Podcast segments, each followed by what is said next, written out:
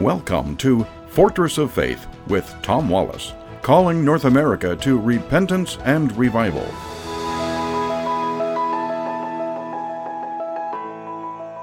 Well, welcome back to the corner of truth and courage, and a Merry Christmas to you this day.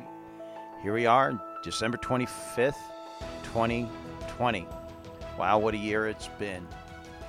But it's still the day that we celebrate the birth of our Savior, Jesus Christ. I want to take this special day, and I'm not sure how many will be listening on Christmas Day. If you are, would you email us and uh, give us a hello? Our email address is tom at fortressoffaith.com. Wish us a Merry Christmas and let us know that you're listening out there on this day. I pre recorded today's message so that I can spend the day this week with my family. And I hope you're able to be with your family on this day. Some of you with COVID are not able. I understand that. I want to take today's broadcast and to talk to you about the Jewish holiday that they celebrate this season called Hanukkah. And as I've studied Uh, you know, of course, my studies deal a lot with Islam and Muslims in the Middle East. You can't help but also get into the Jewish customs. As a preacher, as a Baptist preacher, we've studied Jewish customs and the Old Testament and, and stuff. But I never really knew much about Hanukkah until about you know four or five years ago, and I came across this study and and I thought, wow, there's Jesus Jesus is in Hanukkah. And I want to share with you how we can find Jesus in Hanukkah. And we'll get into that here in a moment. Before we do, let me quickly remind you that we're still in our uh, year end fundraising appeal. And to end the year in the black, we still need to raise eight, sorry, five thousand um, dollars over these next eight days. And so maybe perhaps you'll help us with a donation this next week. Our office is closed, of course, today, but you can give safely, securely online at fortressoffaith.com, fortressoffaith.com. And we're desperately in need of increasing our monthly donors, our um, uh, team, those who uh, partner with us on a monthly basis there. And and uh, and if you can give ten dollars, twenty dollars, fifty dollars, hundred dollars, uh, it would be a great great blessing to us there. And if you could help us, again, you can set that up online at fortressoffaith.com. All right. Well, the intertestament period is that 400 year period where we call these the silent years. It's not that necessarily that God didn't speak or that God didn't move and and and still help Israel. It's just we did we had no writing prophets during that time period. There were some accounts written during that time, Maccabees and and and so on there, and these are found in in what's called the Apocrypha books. Uh, by the way, those of you out there say I'm 1611 King James. Now I'm a King James guy. Don't get me wrong, and I'm not trying to throw dirt here in any way, but please understand, they translated in the 1611 the those intertestament books. They're the Apocrypha. And it wasn't until 1769 that it was removed. So if you say you're a 1611 guy, then are you saying that you accept the Apocrypha books as well? Because that was given to us by the King James. That was the King James Bible. It had the Apocrypha in there. I'm a 1769 King James, by the way. I don't hold to those Apocrypha books. During that intertestament period, Israel came under foreign domination. The Greeks ruled the world. And it was interesting, all the way down to the book of Daniel, you know, almost a thousand years earlier, we had prophecy that you know, there would be other kingdoms, the Medes and the Persians and Babylon and, and Syria, all, all these other different kingdoms were coming to coming they were in play and they would end and a new kingdom would come and some and we were given prophecy about Greece and Rome and uh, for Greece that it would break into four parts, and it did under, you know, when um, the great Alexander the Great died. Uh, his four generals split the kingdom into four parts, and then they battled amongst each other. And the ruler Antiochus Epiphanes, who was originally set up um, in Egypt, in Alexandria, Egypt, made war with the general in Syria. And as he came over and conquered Syria, of course, Israel got taken in in that. And he had disrespect towards the Jews and desecrated the temple by taking a pig, no less, and offering a sacrifice to Zeus on the altar of God.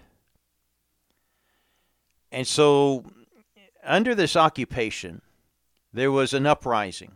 Judah ben Mattathias, nicknamed the Hammer, or where we get Maccabeus with the Maccabeans, and uh, and he and they warred against uh, the Greeks and conquered them and regained Jerusalem, the temple, on get this the 25th day of the month of December in the year 165 BC.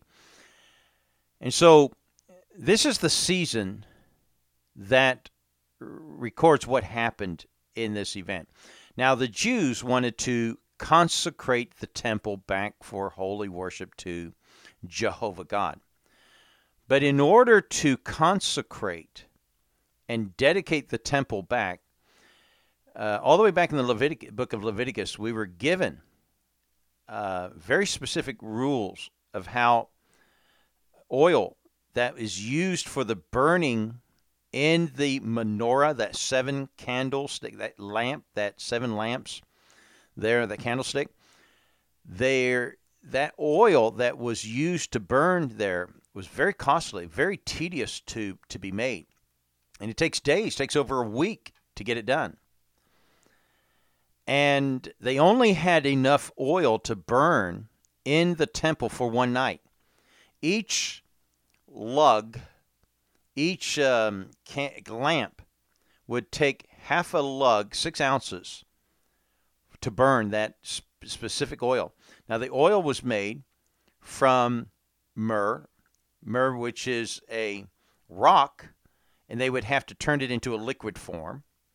They would have to get sweet smelling cinnamon, fragrant cane, and cassia oil, and then, of course, the main ingredient, olive oil, the most virgin of the olive oil that is pressed.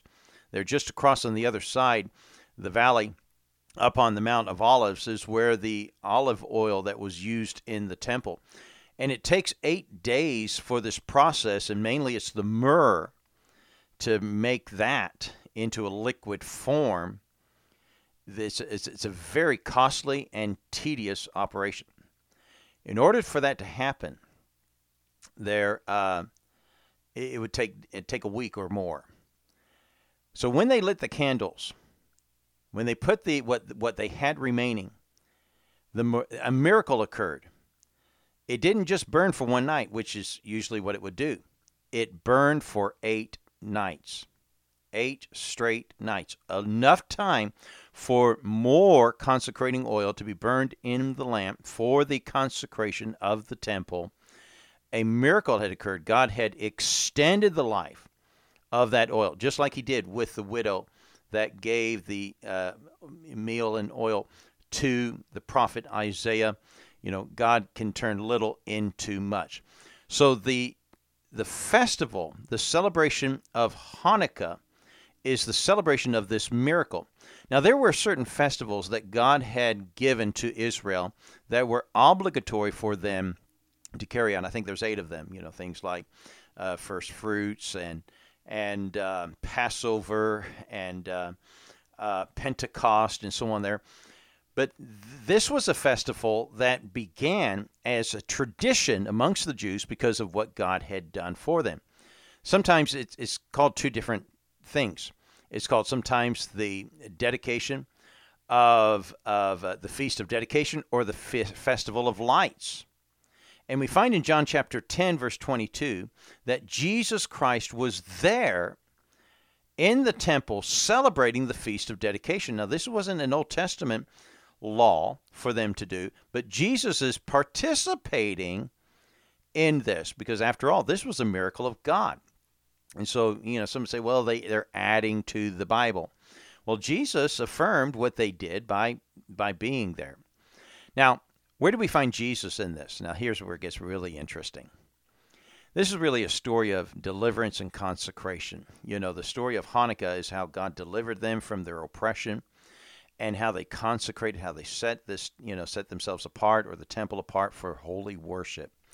Now, the Hanukkah candlestick doesn't have seven in it, doesn't have eight, but nine candlesticks. The menorah has seven, one in the middle and three on each side. But the Hanukkah has one in the middle and four on each side. And this is an eight day festival. And during that time, they'll eat uh, food, uh, fried foods that are you know cooked in oil, which represents the oil. And on the first night of the eighth night, two candles are lit. The first candle, which is in the middle, and then the middle candle is taken to one of the outside candles and lights the outside. And then the next night they would take that middle candle and then light another one from the outside. And that middle candle is the is used each and every night to light a different candle. You don't light a candle directly other than that that indiv- that middle one on that first night. That middle candle is called the Shamash candle, or rather, the servant, the Shamash, the servant. Here's where we find Jesus. Jesus is the one who gives us the light. He is the light of the world. And all the other candles get their light from the servant from the Shamish. In Isaiah chapter 42, 49, chapter 50, chapter 53, the Messiah is referred to oftentimes as the Shamish, the servant. And so this is where we find Jesus of Hanukkah, the light. And Jews don't realize this. They don't know who the Shamish is, but they know the Shamish gives light. The Shamash is the one who they turn to to give the light to the other candles. There's another part of this story that I see Jesus in here. The oil. Remember when Jesus, remember the oil that's used in the temple for the consecration comes from where? It comes from the Mount of Olives. Remember when Jesus was in the Mount of Olives before his crucifixion? There he prayed three times. He was pressed three times and he sweat as if it were uh, uh, drops of blood there and the enormous amount of pressure he was under, of what he was about to undergo to take on the sins of the earth and be separated from his father from the first time. And and Jesus, now you know when they virgin, you know how virgin oil is made. When they press the oil, the first pressing is what is used in the temple for the for for the oil burning. The second pressing is what others would use of their oil burning for their lights. But the third pressing is where you cook with your food. So the oil, when you make olive oil, it gets pressed three times. Three times. And just like Jesus was pressed three times, so is the olive oil. And so we see again another example. So the challenge is this to the lost, this is a message of deliverance. Like the Jews were delivered, you too can be delivered through the light. If you're saved, then live a consecrated, sanctified, set apart life for your Savior. Well, I close with wishing you a very Merry Christmas. God bless you.